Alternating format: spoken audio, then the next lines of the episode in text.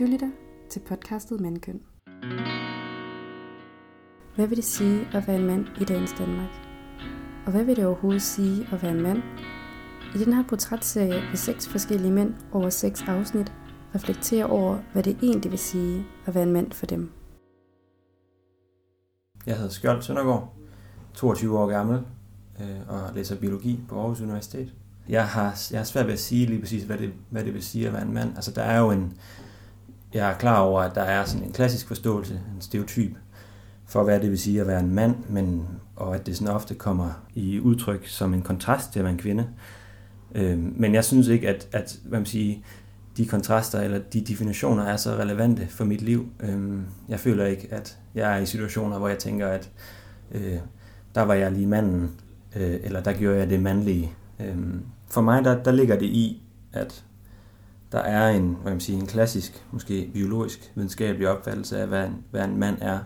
Altså en, et menneske af hankøn, altså det vil sige menneske med et X og et Y-kromosom. Jeg tror, det, det, det er sådan rent biologisk. Der er ikke, der er ikke noget, jeg lægger ikke mere i det. Det er bare sådan... Øh, øh, ja, der, der, der er ikke så meget værdi samfundsmæssigt eller kulturel værdi i forskellen. Det er simpelthen bare en total usekset øh, videnskabelig øh, fordeling af, dem. hvad er du? Men det er helt sikkert noget, jeg, jeg, øh, jeg er ikke sådan, som sådan, den del af det, øh, er villig til at gå på kompromis med. Øh, for mig, der, øh, der er der en stor forskel mellem det biologiske og det samfundsmæssige køn. Øh, og jeg mener ikke, at man du ved, kan bestemme sig for, at man biologisk er noget andet.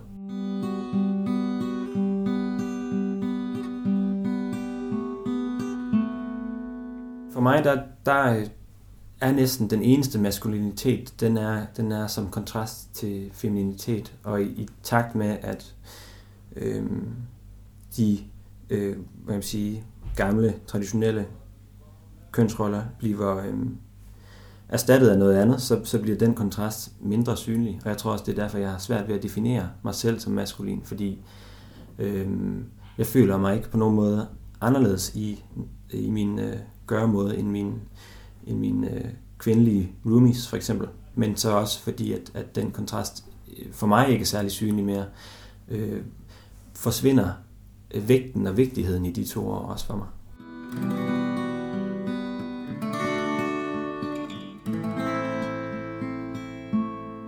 Min opfattelse af øh, manden har måske ændret sig lidt. Jeg tror, da jeg var yngre, øh, eller ikke så meget yngre, men måske min, min teenageår, øh, der betød det mere øh, forskellen på, på køn. Min, øh, min tøjstil i løbet af gymnasiet var, øh, var påvirket af sådan, øh, man sige, klassiske, øh, klassisk mandlig påklædning, så jeg havde nogle gange seler på i skole. Øhm, og jeg tror, at det var, altså, det var en måde sådan at ja, udforske øhm, mit eget køn. Grunden til, at jeg øhm, dykkede ind i hvad man sige, gammeldags maskulin øh, mode, øh, var nok fordi, at jeg ikke som sådan udtrykte min maskulinitet på andre måder. Det har så gået lidt i sig selv, og jeg tror, at i, i takt med, at min, øh, min hverdag og min personlighed og mine interesser er blevet overtaget af noget, som, som ikke har på nogen måde øh, noget at gøre med kønsopfattelse.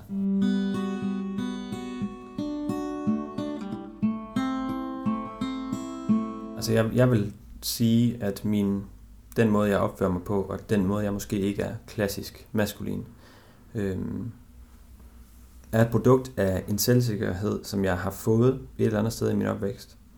En eller anden øh, tro på, at jeg godt kan sige kloge ting, øh, og at de tanker, jeg gør om de ting, jeg ser, øh, har lige så meget værdi som alle andres tanker, og at jeg fortjener at blive hørt, eller at jeg i hvert fald kan komme med et bud, øh, og så øh, har jeg jo så skulle acceptere for det meste, at der er nogen, der har vist bedre, men, øh, men at de har givet mig en chance for øh, i hvert fald at, at lytte til mig. Øh, og så øh, har jeg jo altid, hvad man siger, øh, tabt mm, diskussionerne med min far, men jeg tror i, igennem al den tid, al den tid han og min mor har vil bruge på mig, øh, sådan til at hvad kan man sige, en, en lidt mere sådan intellektuel uddannelse. Eller øh, alle de, altså, at de har vil snakke med mig og diskutere alle de problemstillinger og de ting, jeg ikke forstod, har måske rystet mig til øh, ikke at være bange for at udtrykke mine holdninger.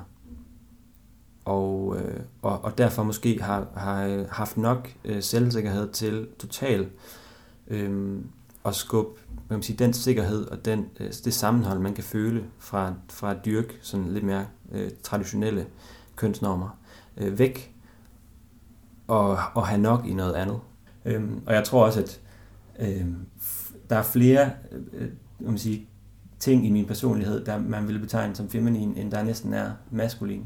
Og jeg tror ikke, jeg føler mig, øh, jeg har aldrig følt, at, at det har været et ømt punkt, eller det er noget, som folk kunne bruge mod mig, hvis de ville sove mig, øh, i forhold til, om der var nogen, der skulle være i tvivl.